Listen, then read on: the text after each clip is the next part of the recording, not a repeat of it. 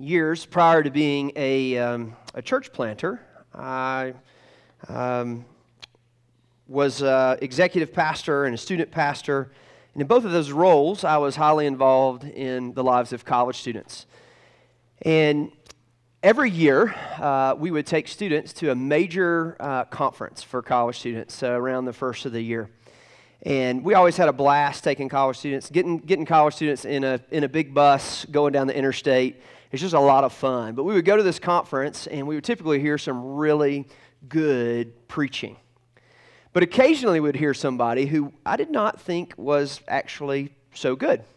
And um, after kind of different different sections and different sermons and often on the bus heading back i would discuss hey what, what we heard uh, with our college students and here's what i began to figure out this is really common sense i think everybody would go oh yeah of course that's the way that it would be uh, for the student that didn't know a lot about the bible didn't know a lot about walking with christ they would be very drawn to uh, the person's personality, their giftedness in storytelling, um, kind of their giftedness in teaching. Uh, if they could tell jokes, if they were funny or not, they would kind of be drawn to those things. And, and then other students, maybe who've been walking with Christ, been reading the Bible, they would really kind of kind of dig in and dive into okay, who really taught the Bible? What was really taught, and how did this really help grow me in my faith? And so here's what would happen. I'll never forget the first year. Um, I asked, hey, who was your favorite speaker? And a lot of them start shouting out the person who, that when I heard them preach, I had these major red flags go off. I was like, something's not right with this guy, and something's not right with what he's teaching. And, and I began to make kind of a discernment or a judgment call on his teaching basic, based off of the things he said and how they applied to the Bible. Now, um, we call that in the Christian world discernment. It's making good judgment. And in, in, those moments, I began to realize, like, as a disciple maker, as somebody who's investing my life in the next generation, one of the really important things that I have to do is to help them learn discernment. Matter of fact, when I talk about discipleship, you'll hear me talk about we're to we're to help them learn the disciplines of following Christ, that reading the Bible, praying, fasting, the different disciplines. We're to teach them doctrine, uh, what, what we know about God, the things that we can know about God, and we're going to teach them discernment, how to make wise judgment. Today, as we approach our text, we're going to see Jesus teach us what I would call, remember last week I talked about his kingdom ethic. We're going to see him teach us really about kingdom discernment. And so here's the big truth as we kind of walk into this text today is that Jesus' kingdom ethic teaches us how to discern good and evil. Um, remember where we are in this text. We are in Luke uh, chapter 6 as we're walking through the book of Luke. I joked around um, before, uh, before church with some people who were standing around. Uh, I had said that I had hoped to get through the book of Luke in a year. And I, and, and I realized today, I was like, at the rate that we're going, it's going to take three years. Um, it's not going to take a year. It's definitely not the two year plan, it's the three year plan. So I've got to figure out how to speed some things up. Um, and I think I'm, I'm just abandoning the whole one year idea. Um, we're in uh, a section of Scripture that we call the Sermon on the Plain. Now, if you're familiar with the book of Matthew, you're, you're familiar with the Sermon on the Mount. Uh, this is a different context. He's in a different place, but as he's teaching, he teaches a lot of the same things. He's, he's leaning in on a lot of the same ideas. And as we're in uh, the Sermon on the Plain, he started off with uh, what we would recognize as the Beatitudes um, in earlier on in six, and then the woes. So Brandon taught on that three weeks ago. Last week, we learned about what it means to love your enemies, and we learned about Jesus' uh, kingdom ethics, kingdom morality, what the Bible teaches, and how it's different from that of the world.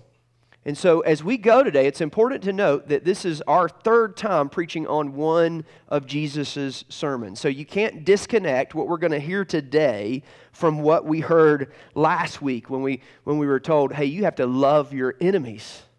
Not, not just love those who love you, you love those who hate you. You love those who cause you wrong. And last week, we saw that Jesus modeled for that, that for us that on the cross and with his life, he modeled what he preached. And so, for the believer, so that the person who says they're going to follow Christ, we're able to follow his example. So, today, as we, we take apart this text, remember the big truth that Jesus' kingdom ethic teaches us how to discern good and evil. So, we're going to start in Luke 6, verse 37, and we're going to read through uh, 49. Judge not, and you will not be judged. Condemn not, and you will not be condemned. Forgive, and you will be forgiven. Give, and it will be given to you. Good measure, pressed down, shaken together, running over, will be put into your lap. For with the measure you use it, it will be measured back to you. He also told them a parable.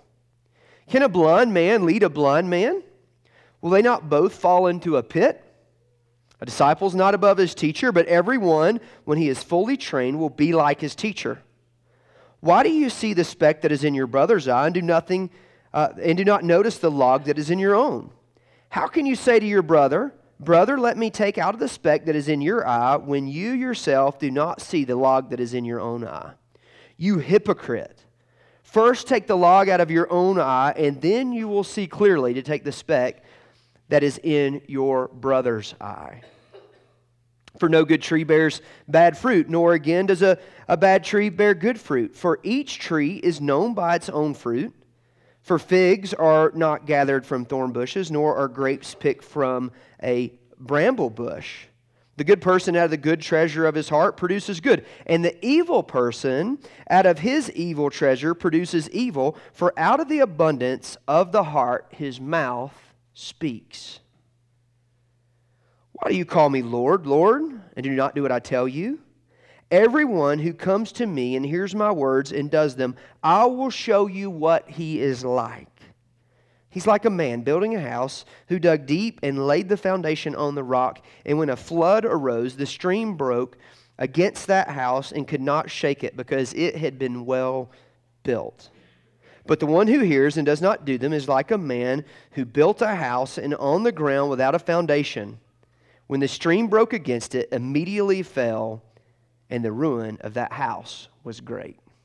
Now, as we read this passage of Scripture, it kind of feels like we just heard a bunch of different kind of subjects thrown together and scattered out in one sermon. At first glance, it's hard to see hey, how does this flow together? And so, man, as, as we work through this, I just would like to remind us, and these will become important very quickly, that when we're reading Scripture, one of our first principles as we interpret Scripture is to let Scripture interpret Scripture.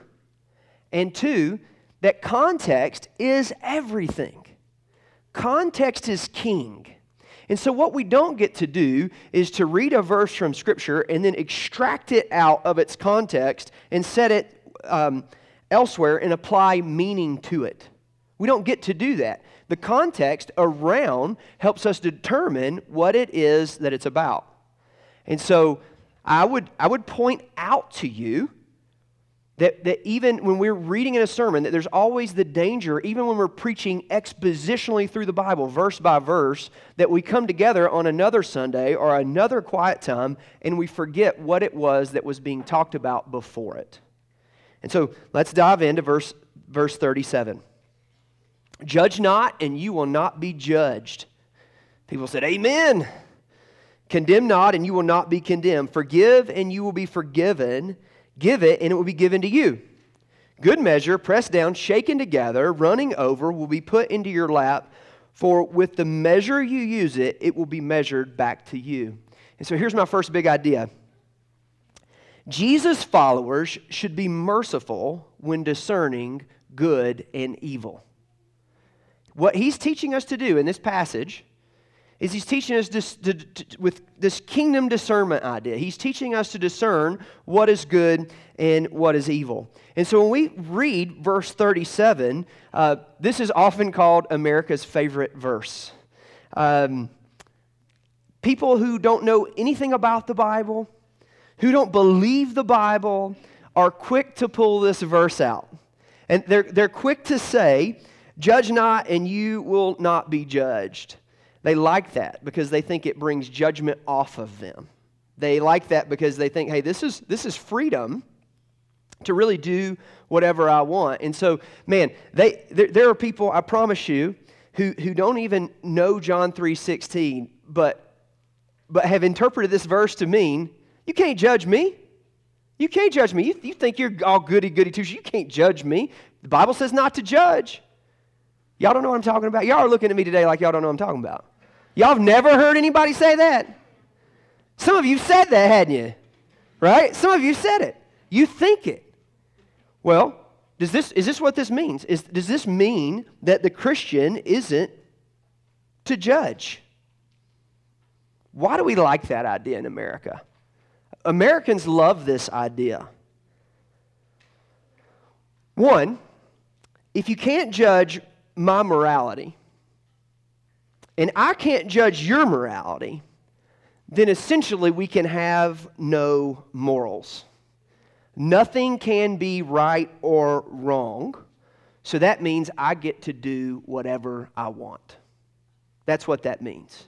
And so when we say, oh, there's, there, there's no judgment, there's no, there's no right or wrong, you can't look at me and determine what I'm doing, what I'm doing is wrong. We live in this very individualistic, uh, society where everything's about me and what I want. So there's my right, there's my truth, and you can have your right and your truth.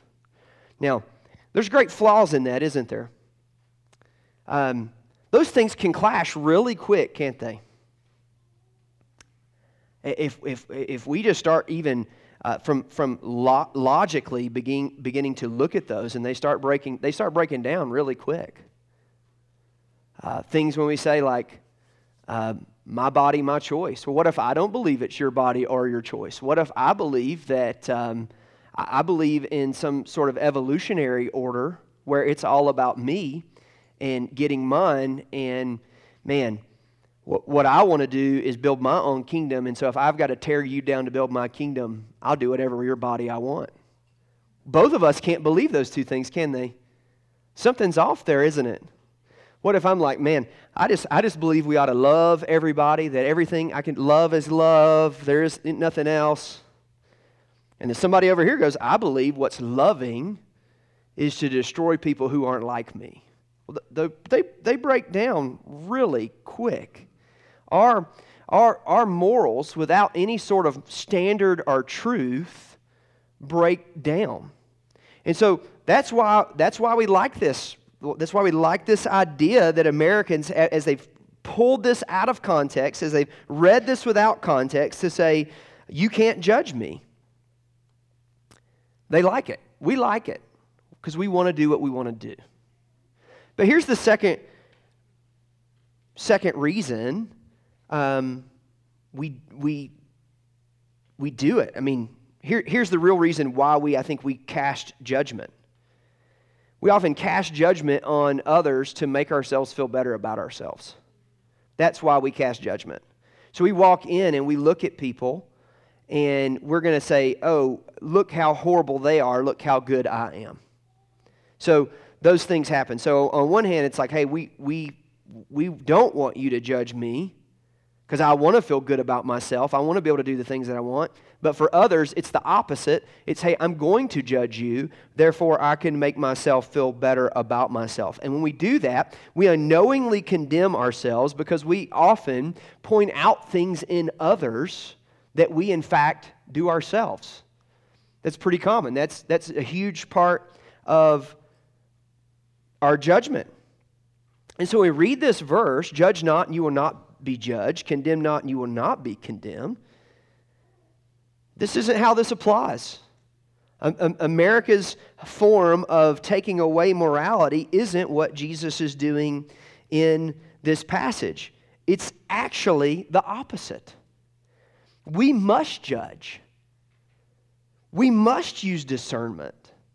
But we must use D- Jesus' teaching to do it. We must not just use whatever standard or practice of morality that we feel like and believe on a whim. There has to be a standard of truth to which we live by, the standard by which we make that judgment. And so, here, as he's saying that, as he's pointing us to it, he's showing us his kingdom ethic. Think about in, in the Beatitudes when he said, Blessed are those who are poor, blessed are those who are mourning. Woe to those who are rich. Woe to those who are full. He's beginning to teach us his kingdom ethic. Last week, it was, hey, love your neighbor. Not only that, love those who hate you. So here he's teaching us oh, no, you have to judge, but you must be humble, empathetic, merciful, and gracious when you do it. For the purpose of casting judgment, the purpose of discerning isn't to tear others down. The purpose of, just like loving our enemy, the purpose of loving our enemy isn't just to, to be a martyr. No, it's to reconcile them to God. It's that they would be an enemy no longer. The, the reason that we would cast judgment would be the same. And so, the, the idea here that followers of Jesus should be merciful when, when discerning good and evil, he's saying, don't be judgmental. Don't be overly harsh. You're not, you're not judging them as you are their, their ruler. You're not judging them as you're the one who's can, can, can saying good nor evil. You're not the judge of them in that way. You're not the, the one who's to condemn them. No, condemn not, and you will not be condemned. Forgive, and you will be forgiven. Give, and it will be given to you. And then he uses this, this analogy, and this one's, this one's a little, far, a little foreign to us, but it's not hard for us to imagine. He says, Good measure, pressed down, shaken together, running over will be put into your lap. For with the measure you use it, it will be measured back to you. So, so think of being in a market in the ancient Near Eastern times, and imagine going and buying a bushel of grain. And you've got a bushel of grain. And, and there's two people involved in this transaction, right? There's the person who's selling the grain, and there's the person buying the grain. And so, if you're selling the grain, and you realize that as soon as you put that grain in there, in the bushel, right? Um, you want to maybe the seller they wanted to make as much much money off of it as possible so let's let's put just enough let's not fill it up over the top and let's be sure not to compress it down any in order to, to, to be able to, to sell it and to make more profit. And he's saying, no, that's not what you do. As the seller, the person, you want, you want to, like, remember, do unto others as you would have them do unto you. We just heard that last week. Um, no. Shake that grain, press it down, make sure it's actually a bushel, make sure that your scales are honest. I messed up yesterday. Went to the bucket sale at Murdoch's again. That's the second time I've messed up and gone to the bucket sale at Murdoch's. If you don't know what that is, there's this little store over here. It's a Redneck's Paradise. Um, it's called Murdoch's.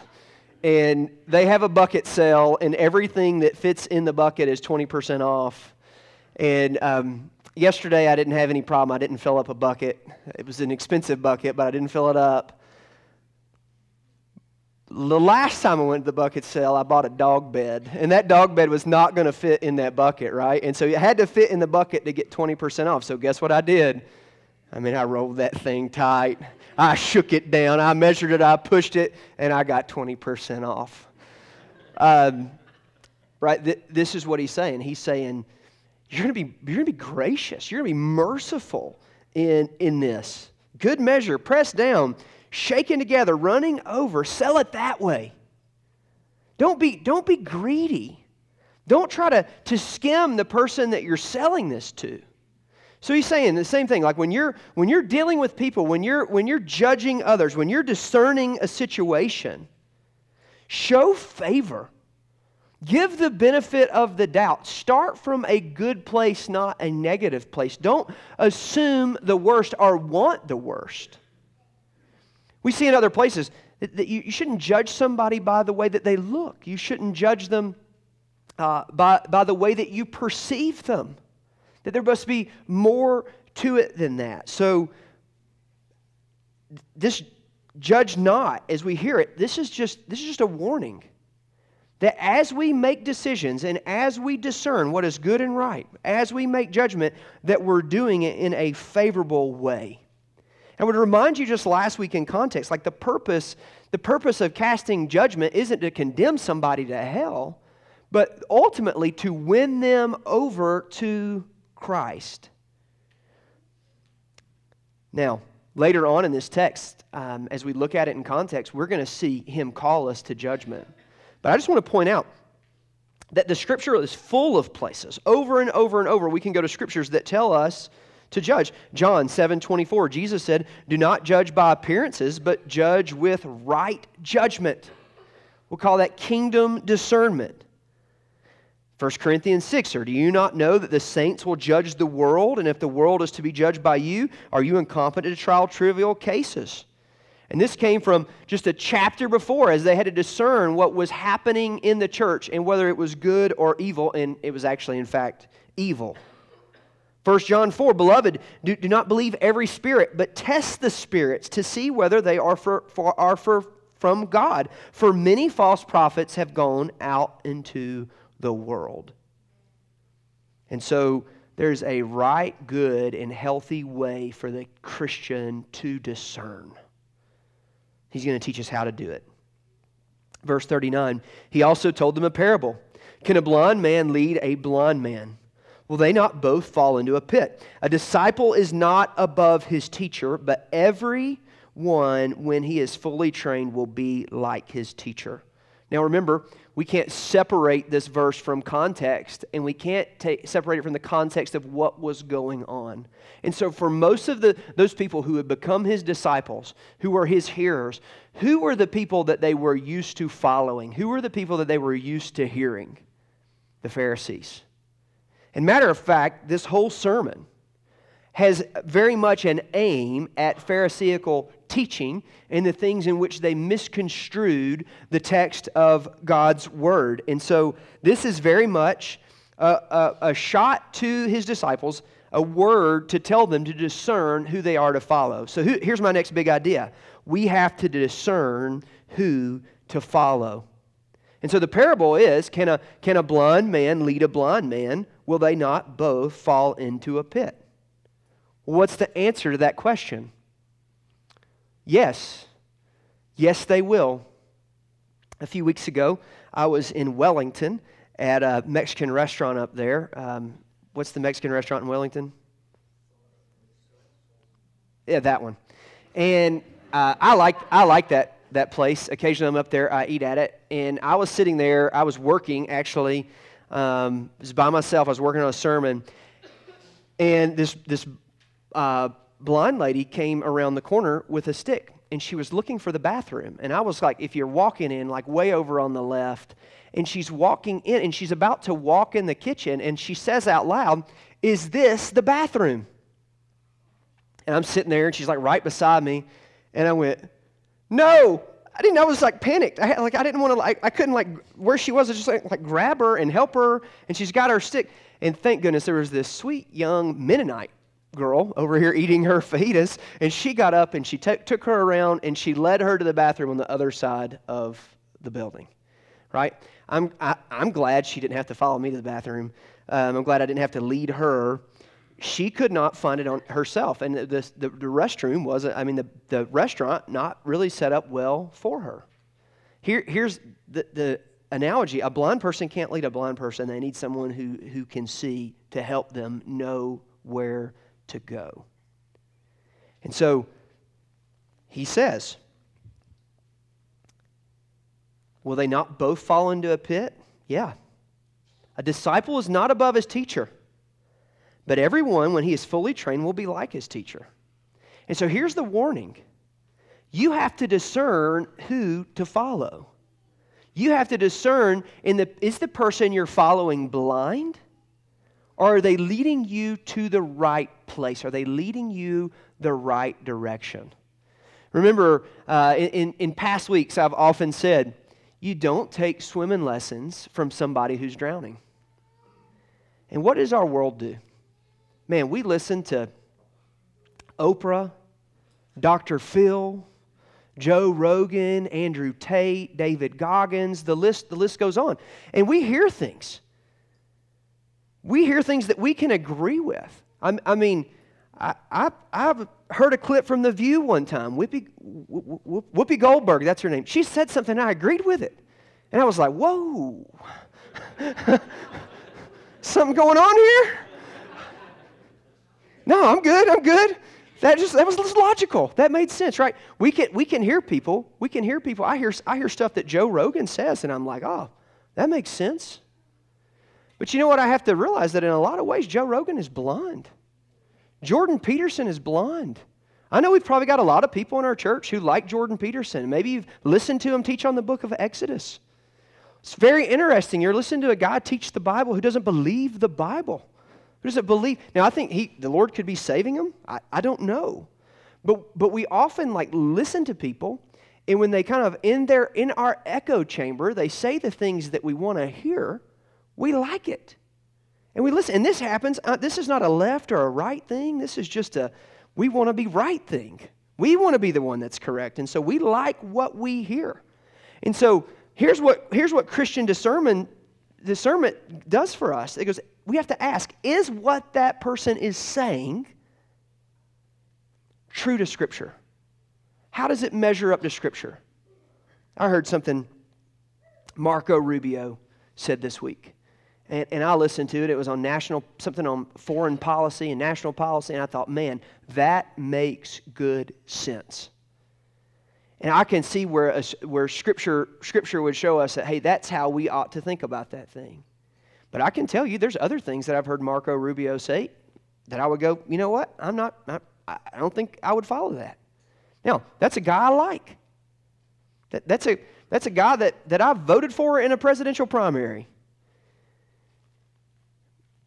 We must use the Bible to discern who it is that we're following. And we must be careful that you don't let your favorite news station, you don't let your favorite podcast, shape what you think about the world, but rather you let the Bible and Jesus shape what you think about the world. We must discern who to follow. That's true when choosing a church. That's true, true, when, when, when you are saying, hey, I'm going to choose a church, I'm going to choose the pastor and the preacher. Last week, something funny happened. There was a family who came in um, and only the, the daughter and uh, son in law uh, were actually, actually lived here. Everybody else was from out of town. And the, one of the moms says to me, she says, Yeah, we came to check you out today to see if you preach the Bible or not. And I thought, That is excellent. That is excellent. That is what I'm glad you are doing that. That is what you ought to do. And so when she when she, when, when, when she uh, left, when she went out the door, she said, By the way, you passed. And I was like, Thank you. I'm so glad that I passed.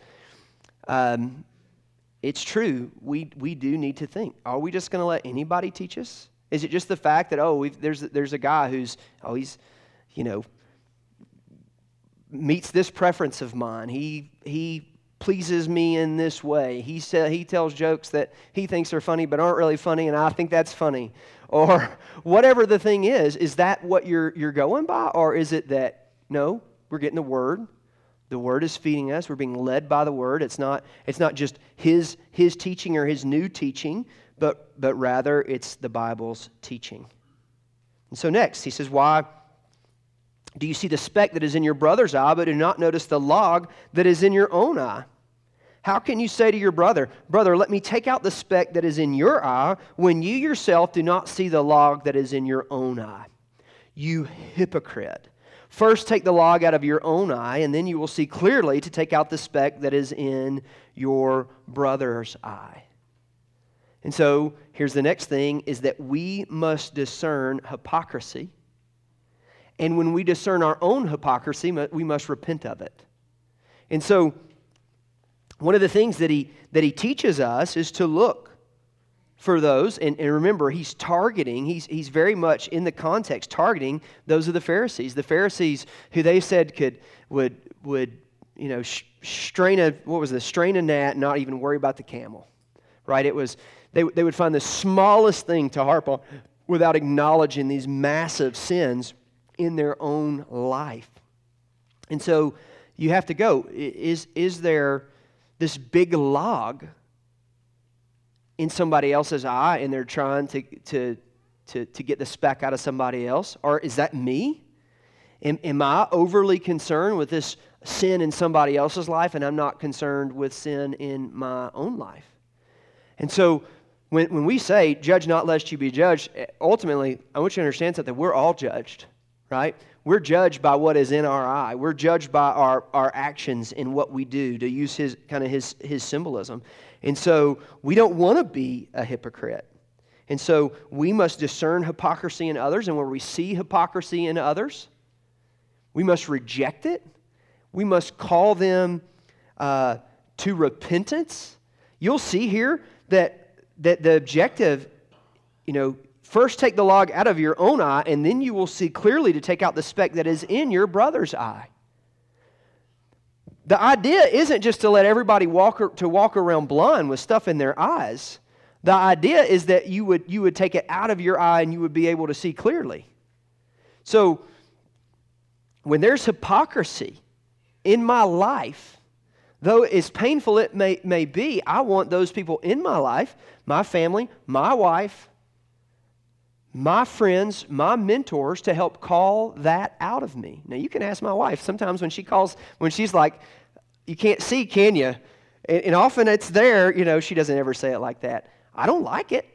Surgery hurts. Taking a lot, taking a splinter out of a, a, kid's finger can hurt. Getting something out of your eye can hurt. But it is good for you to get it out of your eye. And so whether it's you must be the one who helps the other person after you've You've judged yourself, you've discerned yourself, whether you're in the right or in the wrong. you you're, you're looking at it. We must come at it from a common place. Here, we talk a lot about this the depravity of man and the importance of understanding that we're all depraved, that, that we're, we all are fallen, so that we're not casting wrongful judgment, that we're not living in a judgmental way, but we're wanting what is right and good. Continues For no good tree bears bad fruit, nor again does a bad tree bear good fruit, for each tree is known by its own fruit. For figs are not gathered from thorn bushes, nor are grapes picked from a bramble bush. The good person out of the good treasure of his heart produces good, and the evil person out of his evil treasure produces evil. For out of the abundance of the heart his mouth speaks. And so the next big idea is a person's words and actions help us discern if they are following Jesus. We're known by our fruits. We are measured by the fruit in which we produce. Now, I think here is a very important uh, uh place in the sermon to let's look and understand what the gospel is. The gospel is the good news of Jesus. The gospel says that we are, in fact, all sinners None are righteous, not even one. The Bible says we have all sinned and fallen short of the glory of God. And the Bible teaches us that none of us can earn our own salvation. None of us can work at our own salvation and bring ourselves to a place of where we can save ourselves, that we can earn favor with God, that we can earn to a place where God looks and looks and weighs out all of our works and righteousness and goes, they got a they got a 70 on the test, they pass. It's not how it works. It's that no, while we were still sinners, Christ died for us, that he who knew no sin took on our sin and became righteousness for us. That Jesus Christ, in his crucifixion that we talked about last week, as he was crucified, he took, the, he took our sin and our shame those who were unrighteous, he took on their unrighteousness. He was punished for it. He was crucified on the cross, taking on our sin and shame. He was buried and he was put in the grave, and on the third day, he rose again. He defeated sin for us. He, he gives us his righteousness. we're able to take off our own righteousness and put on Christ's righteousness. And so here's what we say we, we, would, we would quote, say, Ephesians chapter 2. It is by grace you have been saved through faith. This is not your own doing, it's a gift of God, not by works, so that no one would boast. However, after we've believed the gospel, after He saved us, after we've placed our faith and trust in Christ, He begins to work in our heart. And what God works in our heart works out of us. It is the fruit of us. And so a good tree begins producing good fruit. What God works in our hearts works out. We would quote Galatians 2:20. We've been crucified with Christ. It's no longer we who live, it's no longer I who live, but it's Christ who lives in me. It's Christ in me that produces good fruit. So the life I once lived in the flesh, I now live by faith in the Son of God. And so what God works in me works out. I would go to Galatians chapter 5. He says this, Paul says this in verse 16, but I say, walk by the Spirit, and you will not gratify the desires of the flesh. For the desires of the flesh are against the Spirit and the desires of the Spirit are against the flesh. For these are opposed to each other to keep you from doing the things you want to do. But if you're led by the Spirit, you're not under the law. Now, he's going to show us. He's going to show us how to discern what is good and what is evil, what is of the flesh and what is of the Spirit, right here. The works of the flesh are evident sexual immorality, impurity, sensuality, idolatry, sorcery, enmity, strife, jealousy, fits of anger, rivalries, dissensions, divisions, envy, envy, drunkenness, orgies, and things like these. I warned you, as I warned you before, that those who do such things will not inherit the kingdom of God. And so we're able to discern what is, what is evil by, by those kind of things. It is a person producing that kind of fruit. Is that the fruit? Then it's evil fruit. It's not good fruit. And that means we can discern that they are not a follower of Jesus. But the fruit of the Spirit is love, joy, peace, patience, kindness, goodness, faithfulness, gentleness, and self control. Against such things there is no law.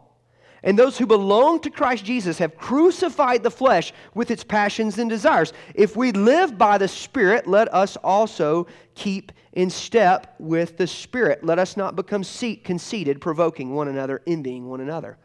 And so, what we see, the life of the follower of Jesus is going to produce good fruit in word, in deed, in action as we look at the arc of their life. Does that mean that they never sin? That it doesn't mean that they ever have a fit of rage? Boy, I hope not.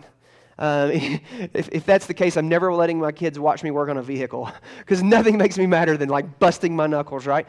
Uh, no, repent of that. Learn to have self control. It's the Holy Spirit working in me that is going to produce good fruit out of me. We can discern those things. Verse 46 Why do you call me Lord, Lord, and not do what I tell you? Everyone who comes to me and hears my words and does them, I will show you what he is like. He's like a man building a house who dug deep and laid the foundation on the rock. And when a flood arose, the stream broke against that house and could not shake it because it had been well built. But the one who hears and does not do them is like a man who built a house on the ground without a foundation when the stream broke against it, immediately fell, and the ruin of that house was great. And here's my next big idea is that the wise will discern the right place to build their house. When I was an executive pastor, one of my, my jobs was to, the, the main reason I was executive pastor was helping our church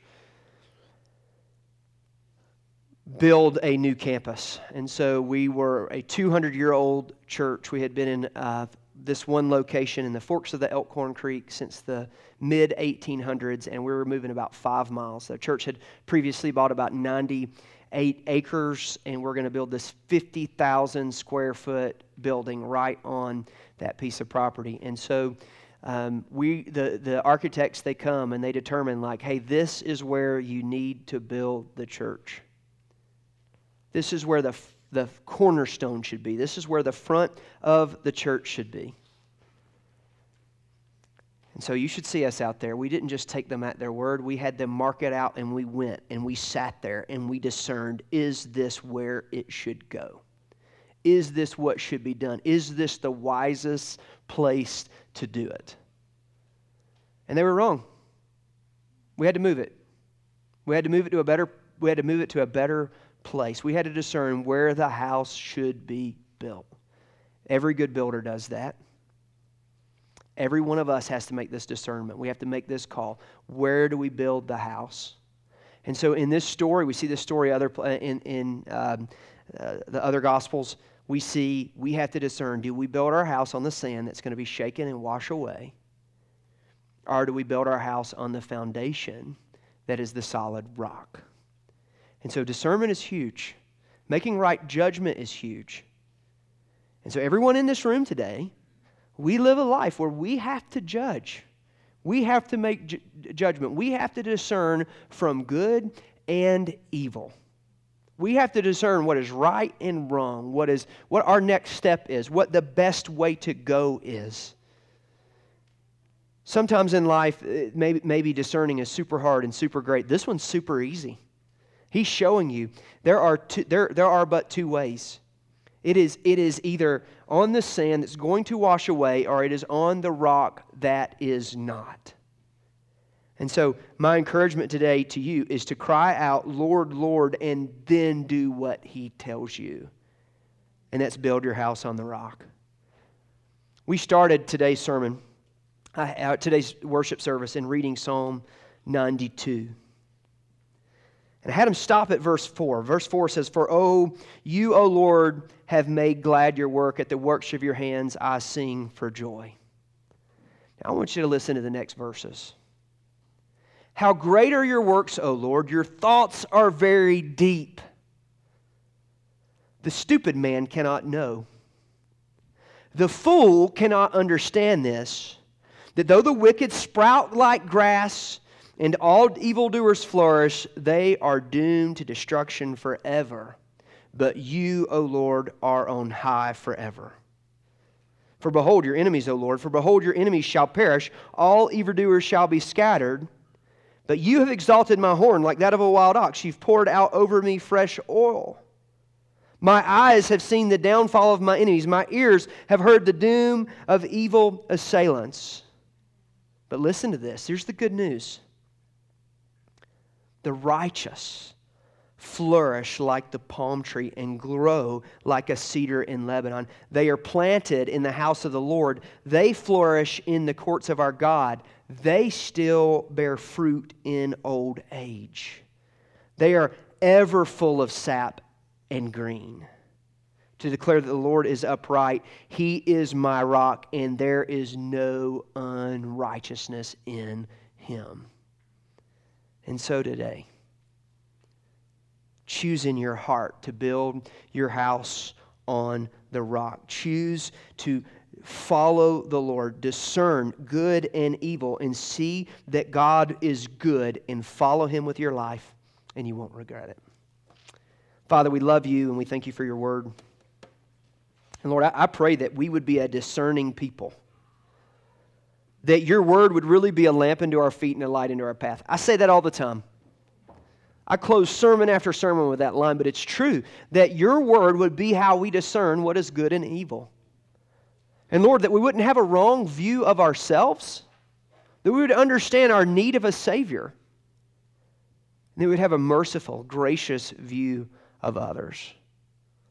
Lord, help us to discern what to follow. Help us to discern the choices we make in life. And let us see the weight of that the weight of, of, of building our, our lives on sand that will wash away, or what it means to bear uh, and build our lives on you, the, the solid rock. Lord, move and work in our midst. Help us to take our next step in o- obedience. Help us not to just call out, Lord, Lord, and then go and do what we want, but help us to be people who call out, Lord, Lord, and then follow you with everything we have for your glory and your honor, but also for our good. So, Lord, we love you. We praise you. In Jesus' name, amen. Let's stand and sing a song of response.